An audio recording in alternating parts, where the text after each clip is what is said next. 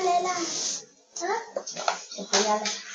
来，现在用这个。潘基文属于公务员考试第三期外交官，于1970年进入外交部，但大家都不把他看作三期的，而把他单列为特期的，意思是没有特别的期数，一般都是同期的同伴们互相支持。但潘基文则是所有期数的外交官都把他看作自己人，而且他能够使前后左右所有的人都和谐相处。他之所以能够把性格各异的人们团结到一起，是因为他成长于一个艰难的家庭，而且是家里的长子。小学时，一放假他就去爷乡下的爷爷家里玩。爷爷在阴城开了家汉方药店。不管他怎么淘气，爷爷总会慈祥地笑着说：“哈哈，这孩子。”而奶奶则十分严厉，她尤其重视礼节。如果孙子犯了错误，奶奶马上就会打他一顿。在饭桌上，如果他们比大人先动筷子，或者没有全部吃光，奶奶就会大声呵斥。奶奶对基文也没有什么特殊照顾，即使在最应该得到宠爱的时候，奶奶经常这样叮嘱他。基文啊，你是长子，你不能依靠任何人，必须自己承担所有责任。你得给弟弟们做个好榜样，弟弟们都会跟着哥哥学，所以你一定要做好啊。爷爷家里经常还会有几个表弟去玩，孩子一多，吃东西或玩耍的时候，经常会产生矛盾和打架，但他从来没有参与过，总是以大哥的身份帮助他们调解矛盾。用冷静的话语说服他们。善良是代代相传的。潘基文的优秀人品比他的能力更宝贵。他当选联合国秘书长的时候，身边的人发自内心的祝福，为他高兴。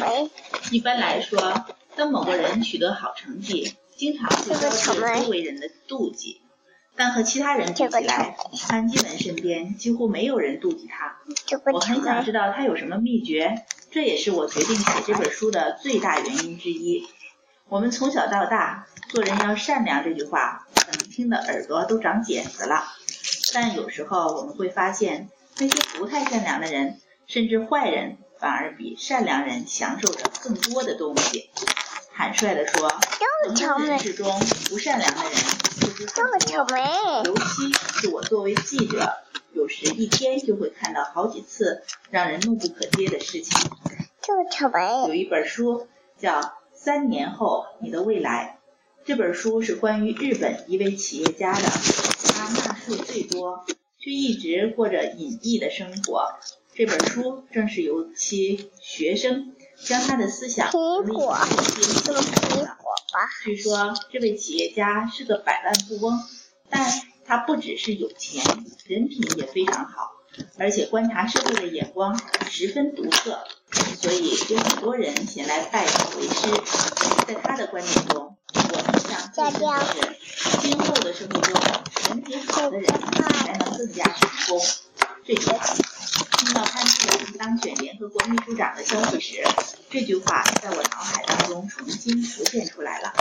我们可以把社会中的人分为三类：善良人、不太善良的人和坏人。我做了个，我做了各种形式的问卷调查，每一次潘基文都在善良人的行列里，因此我很想写一本关于他的书。潘基文善良的性格受他父亲潘明焕。我第一次去中东查访时，曾经有人询问他父亲的情况，每次我都会听到人们说：“哎呀，那还用问吗？是这个村子里的人都知道他特别忠厚善良。”那还是潘基文上高中的时候，有一天家里来了一个麻风病人。这里是潘明焕家吗？我是你的高中同学。家里一阵大乱，麻风病是很可怕的，它可能传染给家里的每一个人。母亲怕传染给孩子们，赶快让他进到屋里，然后跟丈夫说：“亲爱的，快给他点钱，让他快走吧。”哈哈，人家大老远来了，怎么能让人就这么走了呢？赶快摆好饭桌吧。母亲很想赶快把他弄走，但她很了解父亲的脾气，所以他只能按他说的办了。父亲把朋友带到厢房，哎呀，你受了不少苦吧？现在怎么样？朋友只不过是没地方去，随便到这儿看看，没想到受到了这样的款待，还有些哽咽。得上麻风病真是糟透了，连家人都躲着我，父母孩子都没用。听说这种病是上天对人的惩罚，看来说的没错。怎么办呢？随便死在哪里算了。朋友的泪水滴落在筷子上。开始的时候，父亲也打算请他吃上一顿饭，然后给点路费就把他送走。但是现在见到这个情景，父亲觉得很为难，还真是可怜到家了。实在不忍心就这么把他送走，你要振作一些呀！如果没有地方去，就待在我家吧。不然你要朋友干嘛？朋友连声道歉，忽然大哭起来。母亲在外面听到了他们谈话，被吓了一跳。哎呀，你这是干什么？那人好像是阳性患者呀，万一传染到了咱们孩子可怎么办呢？快点让他走吧。事实的确如此。母亲说话声音一大。旁边的孩子们也紧张起来。妈妈，那个叔叔长得真可怕。最小的弟弟好像都快哭出来了，但又害怕招客人厌恶，一直强忍着。他现在无家可归了，能让他怎么办呢？不能就这样让他走了呀，只让他待几天，好吧？不行，你看咱们全家人都马上都，你想看到咱们全家都惹上麻风病啊？绝对不行。呵呵，你看看你，你信仰的佛教是怎么说的呢？嘿，不是让你慈悲为怀吗？学习后不能实践的话，还信他干什么？母亲是个虔诚的佛教信徒，被父亲这么一说，也变得哑口无言了。父亲把潘基文兄弟用过的厢房让给了朋友，每到饭点儿，母亲就把饭菜放到门口。等到没人的时候，父亲的朋友把饭菜端进去，吃完以后再悄悄放到门口。母亲怕家人被传染，每次都把他用过的碗、碟和勺子、筷子放到沸水里煮一煮，以便消毒。当然，孩子们是绝对不能靠近半步的。就这样，过了六个月，那之后。的朋友去了少鹿岛，临走前，他对大家说：“这段日子给他们添了不少麻烦。”母亲虽然暗地里比较高兴，但是看着他远去的背影，心里还是很难过，不禁流下了眼泪。父亲和母亲一直热心助人，潘基文看着他们的言行长大，不可能不善良。另外，母亲的教育也是一方面。虔诚信教的母亲就跟潘基文兄弟说：“做人要善良，尽量不要跟人吵架，要多行善。”说的他们的耳朵都快长茧子了。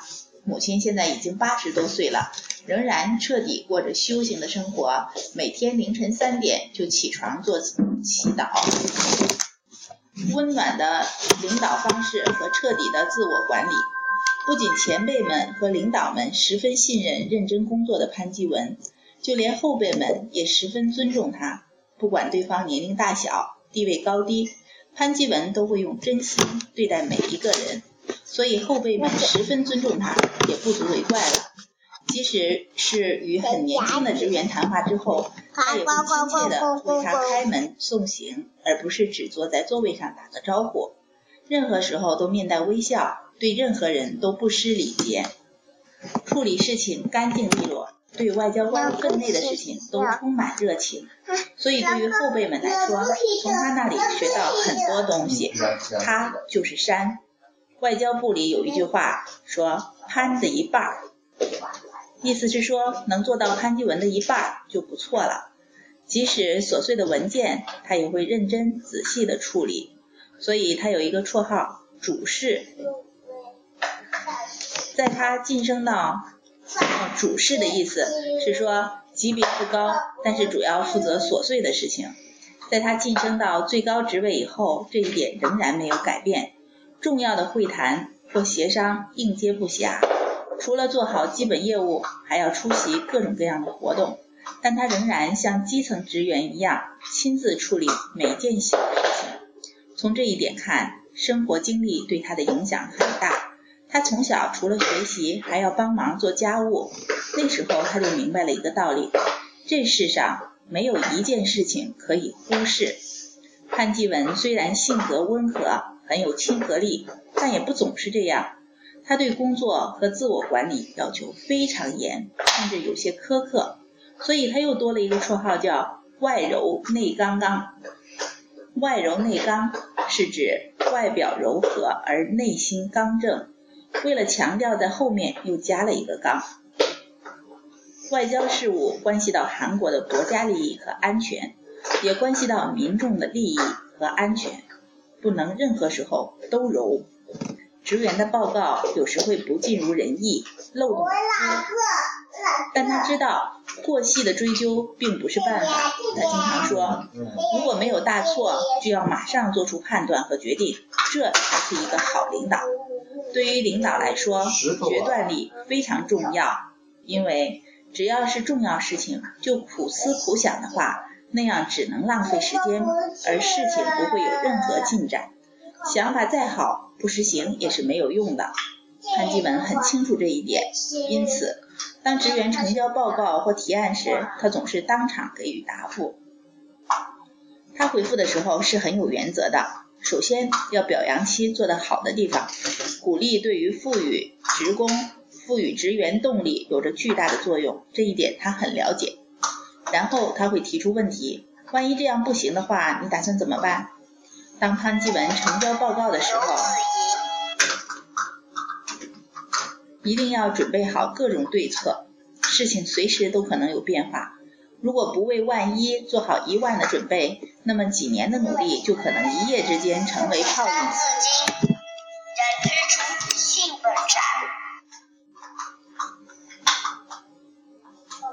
而外交又是关于双方关系的事物，对于对方的情况。做一百种预测都不够，所以他经常要求职员们先准备好各种应对策略。